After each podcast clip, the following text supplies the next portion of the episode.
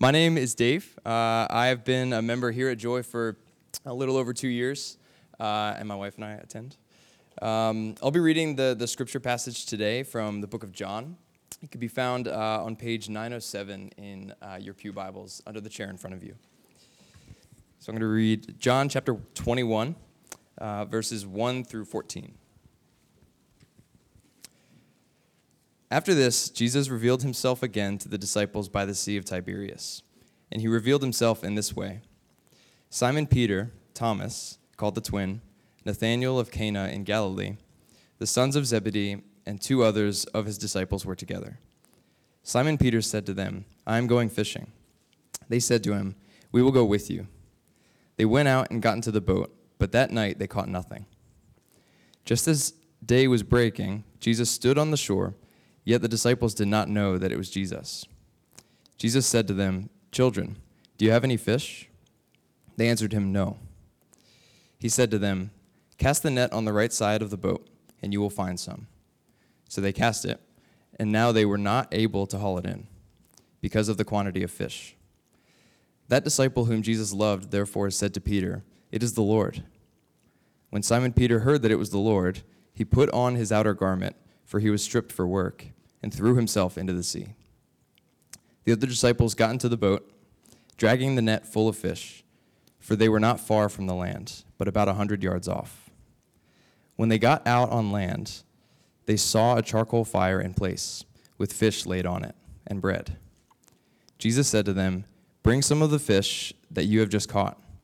So Simon Peter went aboard and hauled the net ashore, full of large fish, 153 of them. And although there were so many, the net was not torn.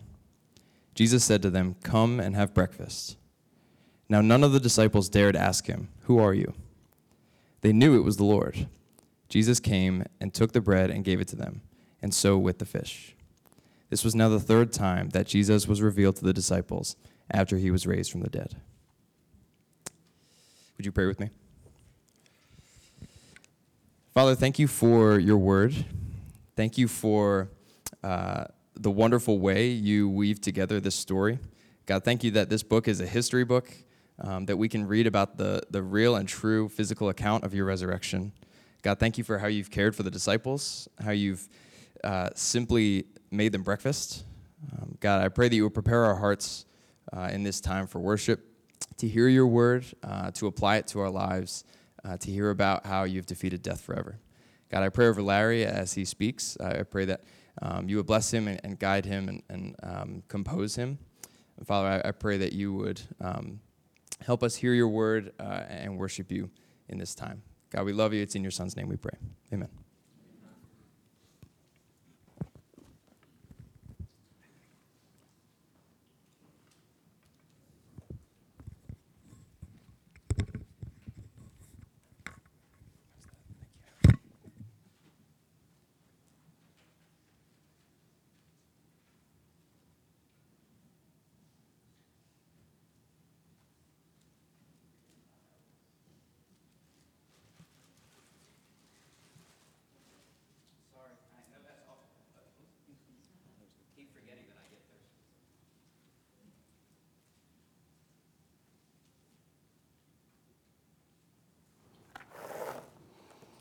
Is, is all this talk about feasting, is that making you a little hungry?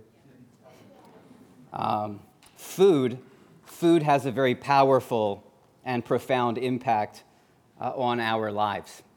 Um, even, even the thought of a smell of a particular food or just the thought of a taste of a food can bring back uh, very fond memories of, of places or people can make your mouth water, even as we're just sitting here with no food present other than these little crackers in front of me. Uh, many of us perhaps can remember a first date with a loved one, a spouse, and perhaps uh, our minds go quickly to the food that we enjoyed on that day or night. You like veggie pizza too? It's amazing. It's meant to be. We both like veggie pizza. Gluten free now. Uh, food matters. Meals are full of significance, even beyond the, the physical sustenance uh, or the pleasurable tastes that we enjoy. Uh, one author uh, has put it this way few acts are more expressive of companionship than a shared meal. Someone with whom we share food is likely to be our friend or well on the way to becoming one. Uh, our English word, actually, for companion, I'm not sure if you know this, but it comes from the Latin, uh, two Latin words, uh, cum, and then that means together, and then the word panis, which means bread. Uh, so, uh, food has the power to cultivate intimacy and friendship, but sadly, also, food or the withholding of it can convey uh, hatred and rejection. It's really a sobering thing to consider that some of us, even gathered here this morning, can remember a time when restaurant doors had a sign in the window declaring, no blacks allowed. Food, as I said, it has, it has great power. And food provides a context for helping us to understand the resurrected Christ and his relationship uh, with his disciples. It's really somewhat amazing. That's one of the things that stood out to me as I considered this passage that Dave read a few minutes ago that this, this death defeating Savior, this King, condescends to use food to instruct us about our relationship with Him. Uh, we're coming towards the conclusion of our study of John's Gospel. Lord willing, we'll finish that study next Sunday. And in this passage in chapter 21, we're just seeing more of Jesus' encounters with his disciples after his resurrection from the dead. We're told uh, in this passage, both at the beginning of the passage Dave read and at the end, that it was a revelation. He revealed himself to his disciples. It was the third time he'd done so. Speaking of uh, the, the, the appearances that we read of in chapter 20, on what we call Easter Sunday night, he appeared to the disciples. Thomas wasn't there. Then, eight days later, he appeared to them again. Thomas was there. And now, this is the third time that he's revealing himself. And that word revelation means more than simply like that he physically showed up this word revelation or revealed is the same word that uh, John uses back in chapter 2 after Jesus turned water into wine. It says he revealed or manifested his glory. And so, what we're reading about in this passage is a revelation, a manifestation, not just, a, not just an assurance that Jesus is physically raised from the dead. That is true. But this is a revelation of Jesus' glory, of who he is and what he's come to do. And I think we will be helped to grasp the glory of this revelation by considering it as a revelation of a supernatural provision and of a satisfying fellowship. That's what I'd like for us to consider from this passage. I was bewildered a little bit in studying it. I started reading this passage earlier this week. I was like, well, I'm not sure what to say from this passage.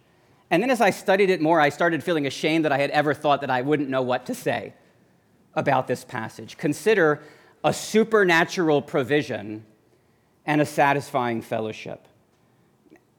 Now, again, we're not told exactly the timing of this revelation. We're told it is the third one, as I mentioned a moment ago.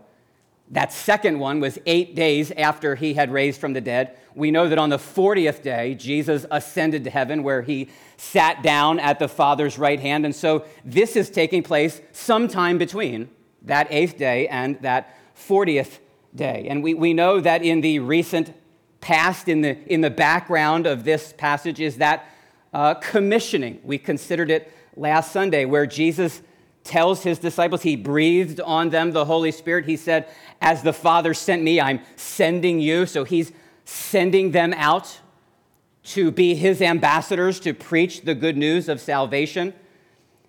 Uh, we know from another of Jesus' uh, post resurrection appearances that he had told, this is in Matthew's gospel, in Matthew 28, that he had told his disciples to go on ahead of him to Galilee and he would meet them there. And that's probably why they're now here by the Sea of Tiberias. That's another name for the Sea of Galilee. And as they're waiting there, Peter decides he's going fishing. And some people have interpreted this uh, as a form of, of backsliding. Some people are quite negative and critical of Peter here, as if he was abandoning the calling that the Lord had given to him and was just returning to his former vocation. He was a fisherman. I, I, that seems a little bit harsh to me. Uh, it's, I guess it's possible, uh, but there's no rebuke, there's no admonition from Jesus when he does show up about this decision to go fishing. I, I sort of lean in the direction of the one commentator that I read that said, even though Jesus be crucified and risen from the dead, the disciples must still eat. Well, that's true. But after a long night of fishing, they've got no food to eat. And it's, it's, it is hard, as I just mentioned, it's, it's hard to know the mental frame of these seven disciples at this point. I, I don't think they've committed apostasy, I don't think they've abandoned the Lord, but I, I think it is possible that they may be feeling somewhat discouraged, maybe unsettled, maybe confused still as to what this, what this all means, what this, this resurrection means, and this sending, and now they're waiting for Jesus. And, and maybe this night of futility with no, no fish being caught is just an occasion for them uh, being more confused about how they're going to get on without Jesus' physical presence with them. And yet, this night of futility becomes an occasion for the revelation of the resurrected Christ as the omnipotent provider of his people. Uh, what unfolds surely is a supernatural provision, is it not? Verse 4 just as day was breaking, Jesus stood on the shore, right? The disciples, they didn't know that it was Jesus, and Jesus said to them, Children. It's a, a term of affection. Uh, we might say today, uh, Hey guys. I used to say, Love you guys. I was admonished about that. I've gotten that straightened out, okay? But you, you put in a modern colloquial here. It's an affectionate term, though. Children. Do you have any fish? Do you think, now, Kids, let me ask you a question real quick. Do you think Jesus doesn't know whether they have fish or not? That was a tough question, kids. I'm pretty sure Jesus knows the answer to the question. Jesus knows everything. I think Jesus wants them to tell him that they haven't caught anything. And that's what they do. You can hear me, again, it's a very pregnant no. That's all. just, just no. I don't want to read into the tone, but no. He said to them, Cast the net on the right side of the boat, and you'll find some. So they cast it, and now they were not able to haul it in because of the quantity of fish. A large haul of fish. 153, we're told. And many have speculated about the symbolism and the significance of this word, or uh, this number, 153. It was mind stretching to think about the different interpretations being given, particularly a very uh, elaborate one rooted in Ezekiel 47. I'm not going to share it with you. I actually, I would if I understood what it, they were talking about. I think that's just how many fish they happened to catch. And John's telling us because, as Dave said, this is the history of what happened. But either way, it was a large haul, and it was a large haul of large fish, we're told, after a full night of fruitless fishing. This was a lavish, abundant provision, and we're meant to see it, I believe, as the faithful provision of the risen Lord. We don't know whether he had sovereignly sent the fish to the right side of that boat at just that point. I mean, I, we're pretty sure that a, a group of fishermen would know to not just keep their nets on the left side the whole night. Like they probably did check the right side at some point. Maybe he sovereignly sent those fish to that right side of the boat at that point. Maybe, since he is the one through whom everything was created, maybe he just spoke a word and created a great catch of fish for them on the spot. Either way, this was the work of Christ. And it was a reminder to the disciples that even as it pertained to their earthly needs, let alone the, their spiritual fruit and the success of this commissioning that Jesus had given them, it was a reminder that apart from him, they could do nothing. If, if you're familiar with the other gospel accounts, the other narratives of Jesus' life, it's hard to read this story and not recall one recorded at the beginning of Jesus' ministry. It's not in John's gospel, but it's in Luke chapter 5. Right? I guess I said at the beginning of Jesus' ministry, after again a long night of no fish catching, Peter and James and John, they were in the boat, and Jesus said, Try there. And they said, We've been laboring all night, but if you say so, and they huge catch of fish. So I think that's why. I think it's the memory of that previous occasion. And on that previous occasion, if you remember, that had a commission attached to it as well, because after that great catch of fish, Jesus said to them, From now on, you're going to be catching men. There's a little picture of the mission I have for you. So now, with a mission that they've just received, as the Father has sent me, I'm sending you, and this great catch of fish, they're thinking, hey, hold on. This guy's on the beach, that maybe his body is a little bit different and they can't recognize him. Maybe it's just that he's 100 yards away and it's daybreak, so they can't see clearly yet. But they realize that's no ordinary person on the beach. It's Jesus, it's, it's the Lord. And the big lesson for us is that just as Jesus had been the supernatural provider of his disciples before his death and resurrection, so he will continue to be their provider in their physical and spiritual needs and in the exercise of that commissioning to go and catch men, to go and preach the gospel and make disciples of all nations. When these disciples had come to land, wet and cold, weary and hungry, they found a nice fire to warm them and dry them, and fish and bread already prepared. Did you notice that? He, told, he, he, he provided them a great catch of fish, but then when they got back to the shore, Jesus already had fish that he was grilling for them. Maybe to show them, I'm sending you to do work, but I don't need your work. He is pleased to use us. Our work in catching men is indispensable. We must go and we must preach. We must serve, we must sacrifice, but apart from Him, we can do nothing. And He really doesn't. He will provide the catch in His perfect time. Jesus is the Good Shepherd. Whether we're thinking about the call to go and make disciples or whether we're talking about the provision of our basic everyday needs, Jesus is the Good Shepherd preparing a table for His disciples. He cares for the needs of His weary, discouraged disciples, and He is the same yesterday and today and forever.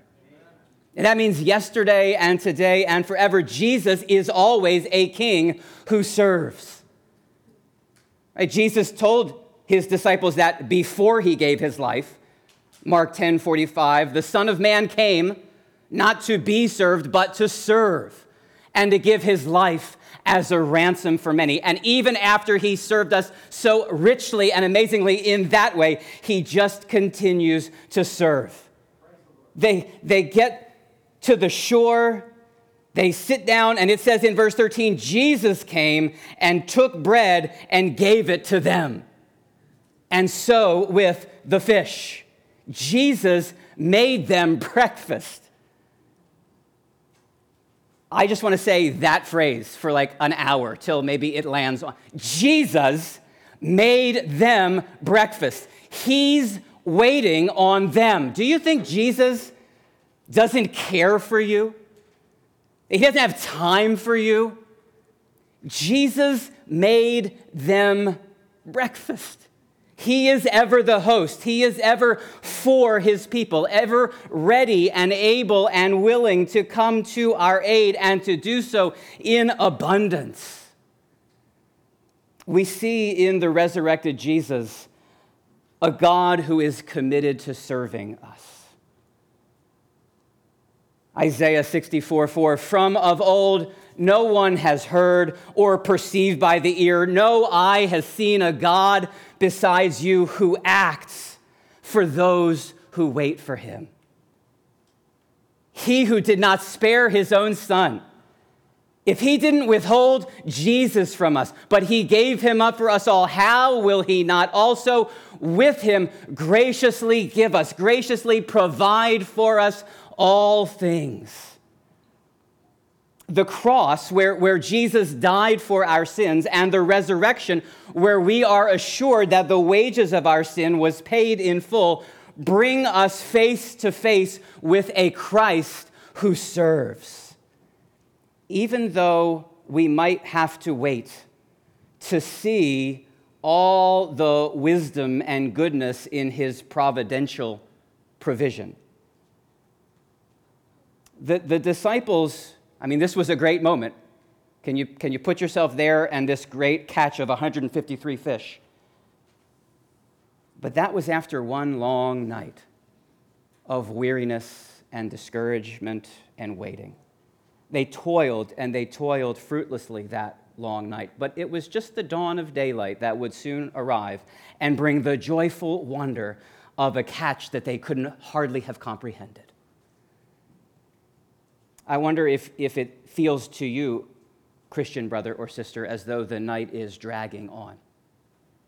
I, I prayed about that a few minutes. You know, when I'm praying, I'm just, the first three minutes of the pastoral prayer, I'm just praying my sermon. I've told you that before, right? Are, is the nighttime dragging for you? The nighttime of, of chronic illness or unwanted singleness or financial fears or uncertainties, injustices that you have endured that have not been righted, family members who you love so dearly who are estranged from you or estranged from Jesus, or both. Career frustrations, pending diagnoses. You've labored, you've toiled, you've prayed, you've forgiven, and you wonder, where is this abundance of provision? Well, of this fruitless night of fishing, uh, Matthew Henry writes this Providence so ordered it that all that night they should catch nothing, that the miraculous catch of fishes in the morning might be the more wonderful and the more acceptable. In those disappointments, which to us are very grievous, God has often designs that are very gracious. Brother and sister, I hope that's of encouragement to you this morning in those disappointments which to us are very grievous, God has often designs that are very gracious. This story teaches us in the midst of our waiting, in the midst of our despairing, in the midst of our fruitlessness, in whatever ways you may be enduring it.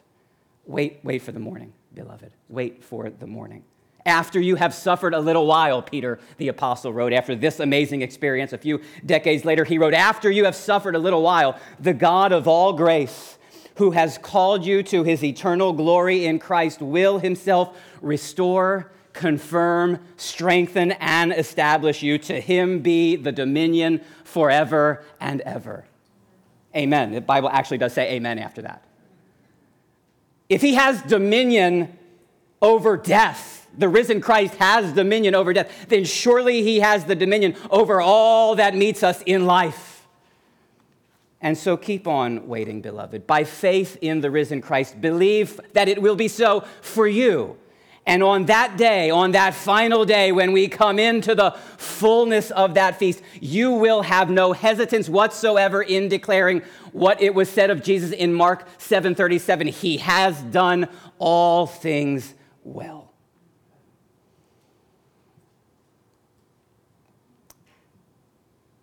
As satisfying and abundant is his provision of our needs, even greater is the host himself.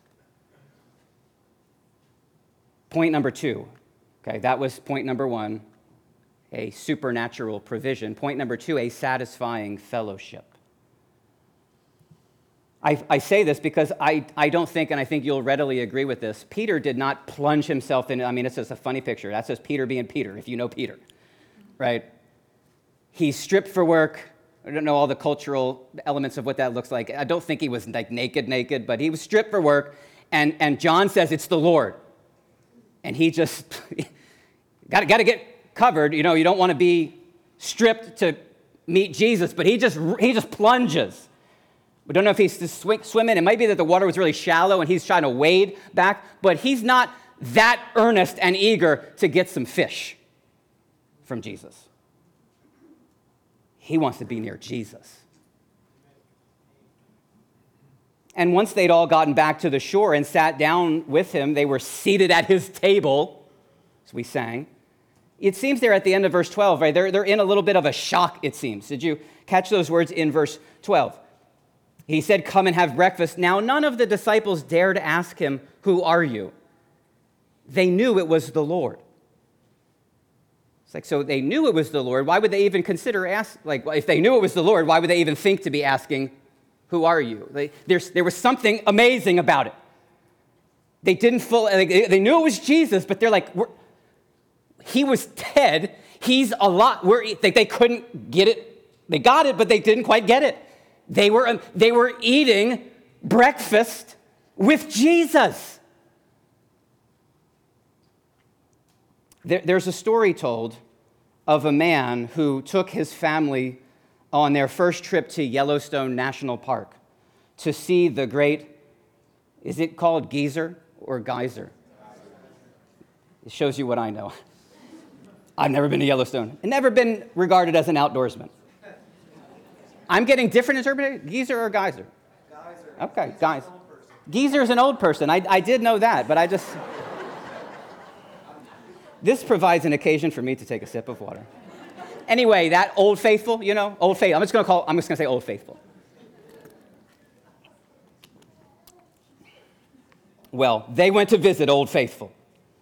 And they spent a, an hour afterwards, after they had witnessed the great eruption.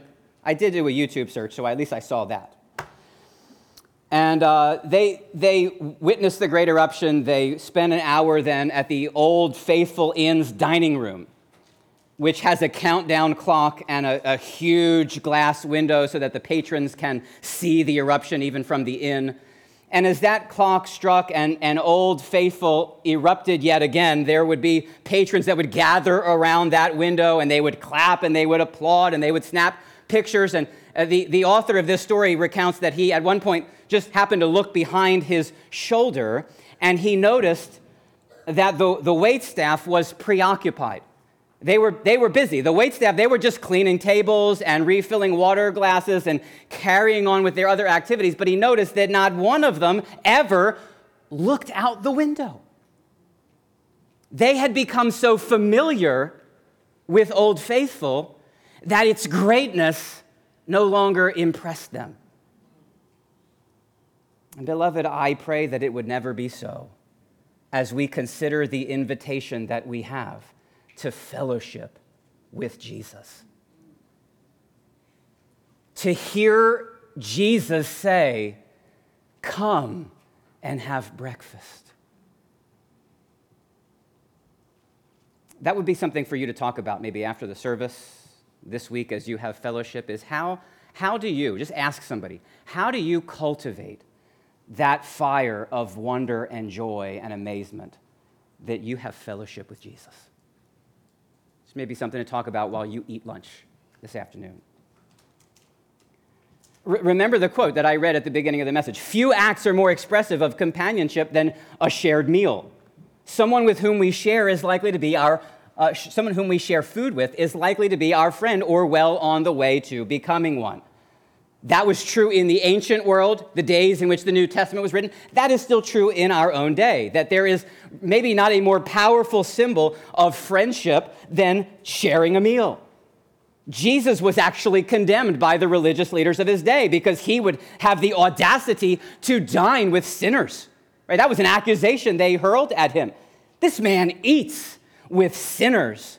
But for those of us who are here today, who have come to see ourselves as guilty sinners, that's no grounds for condemnation, but that is grounds for our deepest praise and adoration. In coming from heaven to earth, Jesus came and he have to say this delicately. Let me explain myself. He shared with us, he had fellowship with us, in a sense, in our sin. He entered into, what I mean by that is, he entered into the suffering that our sin has merited in order that we might by his death and resurrection that we might eternally share in his righteousness when all we had in was a share of eternal wrath you know what, what God's word says in the book of Revelation? As for the cowardly and the faithless and the detestable, as for the murderers and the sexually immoral and sorcerers and idolaters and all liars, their portion, their share will be in the lake that burns with fire and sulfur, which is the second death. That's what we have a share in because of our sin, because of our rebellion against God. But Jesus, when we were in that condition, Jesus came and he was willing to share in the suffering that we were due by becoming, uh, by coming in our nature. Since the children share, we're told in Hebrews 2, in flesh and blood, he himself, Jesus, likewise partook of the same things. He shared in our humanity that through death, Jesus might destroy the one who has the power of death, that is the devil, and deliver all those who, through fear of death, were subject to lifelong slavery.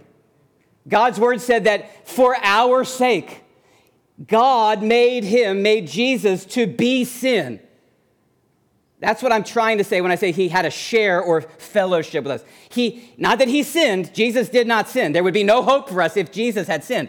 He did not sin, but our sin was placed upon him as he was treated then as a sinner, enduring the wrath of God and the judgment of God that we deserve, so that in him we might become the righteousness of God. This is the good news. This is the gospel, beloved, that defiant deniers of the Lord Jesus could be washed and cleansed and sanctified and justified before a holy God. We have a picture of it here, even in the fact that it was a charcoal fire that Jesus used to prepare this fish. I know Jason would be bothered if I did not say it. He's looking at me with shock, but he knows exactly what I mean that many have pointed out, none more important than Jason Tyrell, that the only other place in, not only in John's gospel, but the only other place in the New Testament where a charcoal fire is mentioned is in John chapter 18, verse 18, when Peter is found betraying the Lord Jesus in the courtyard of the high priest. And so you wonder what this, when Peter got back there and he saw a charcoal fire, and he smelled a charcoal fire. What had once been the smell of betrayal was turning in by the grace of the Lord Jesus to be the aroma of mercy and reconciliation and fellowship with Jesus that he had denied. And so it is for all of us here who would repent and believe upon the Lord Jesus. If you're here this morning and you have not put your faith in Christ, we would long, one of the things that we value in this congregation, if you're here as a visitor and you're not sure what you believe, we value being authentic. There's a lot in our culture about being authentic. We want to be very authentic with you and transparent with you. If you're here this morning and you are living your own way for yourself, we believe, as I mentioned from Revelation chapter 21 a few minutes ago, that you have a share right now in a lake that burns eternally with fire and sulfur, which is the second death. We understand that to be the punishment that each one of us justly deserves for having lived our life in rebellion against a holy God.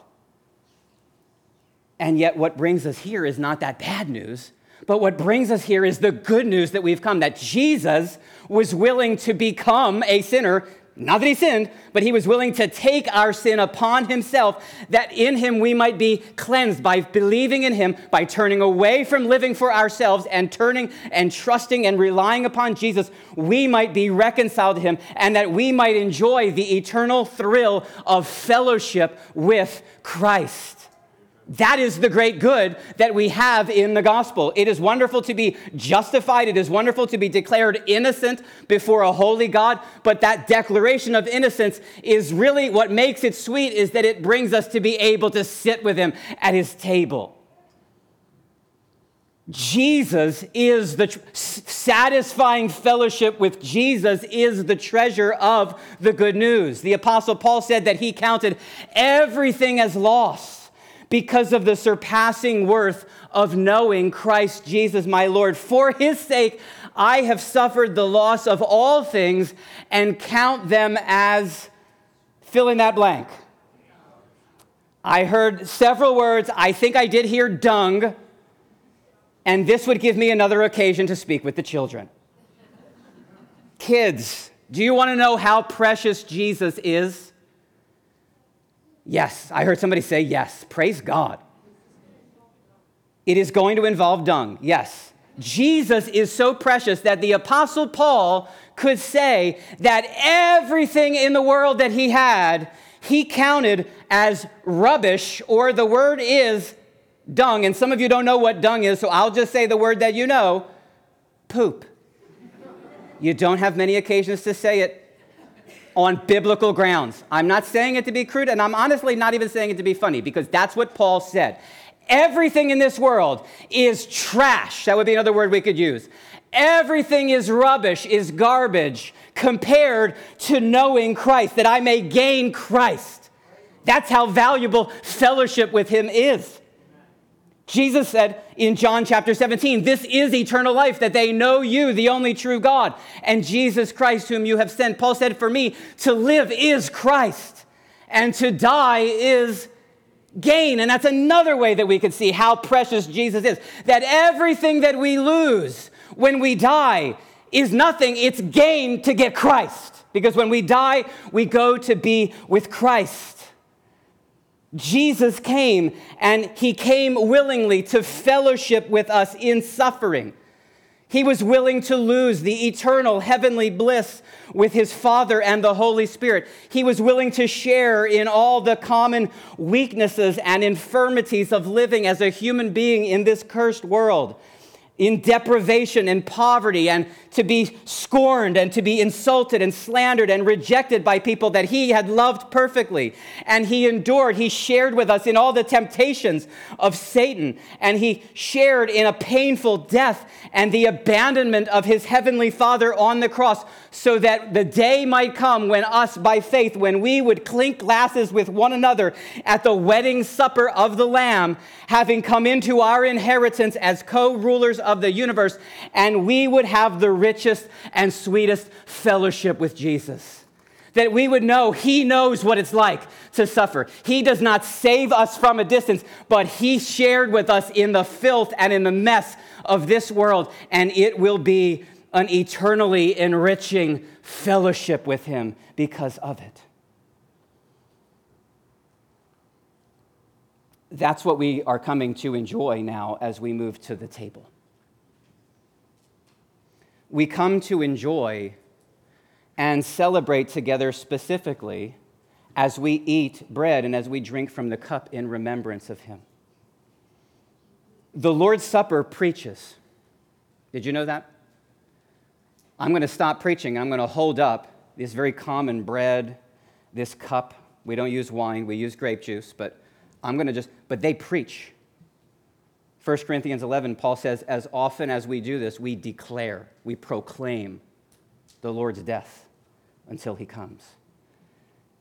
And they, they proclaim that Jesus has done everything needed to save us and to secure us, and that he will return again to restore us into his eternally satisfying fellowship. To, to have fellowship is to share. That's what the word fellowship means it's sharing. Fellowship is sharing with others what we have in Christ.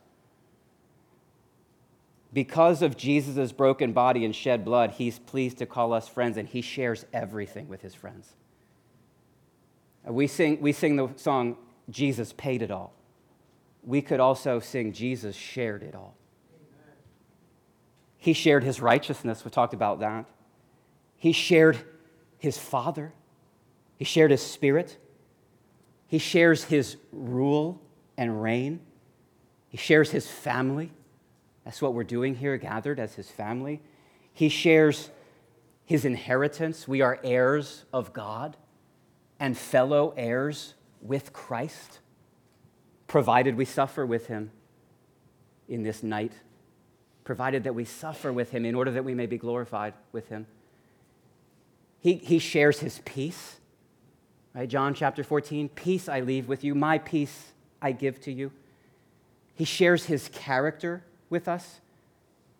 2 Peter 1 says that, that by faith we become partakers of the divine nature.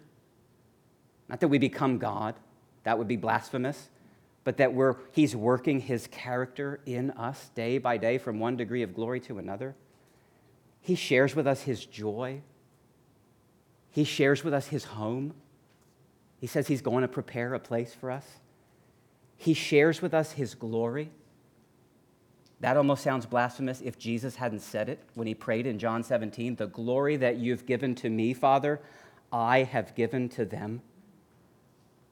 He shares with us the love that he enjoys of his heavenly Father, that the world would know that you sent me and love them even as you loved me.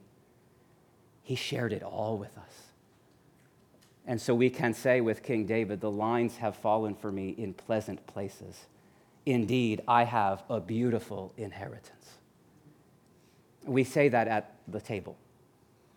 Jesus did not take on flesh and blood and die an agonizing death on the cross and then get up from death on the third day in order to keep you at a distance. Understand that. He cares for his people.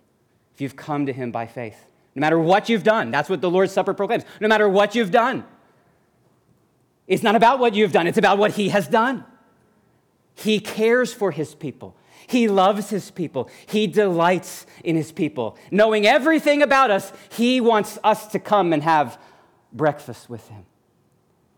Come and dine with me, he says. His body was torn and beaten and bruised and pierced, and his blood was poured out that we might be seated at his table, that we might enjoy a feast of rich food, a feast of well aged wine where death is swallowed up, and the Lord God will wipe away tears from all faces. And so, as we prepare to eat and drink now, in remembrance of what He has done and in anticipation of what He promises to still do for us, consider. Consider the great privilege of His invitation and the great privilege of your acceptance of that privilege through faith. I love you, brothers and sisters. Let's pray.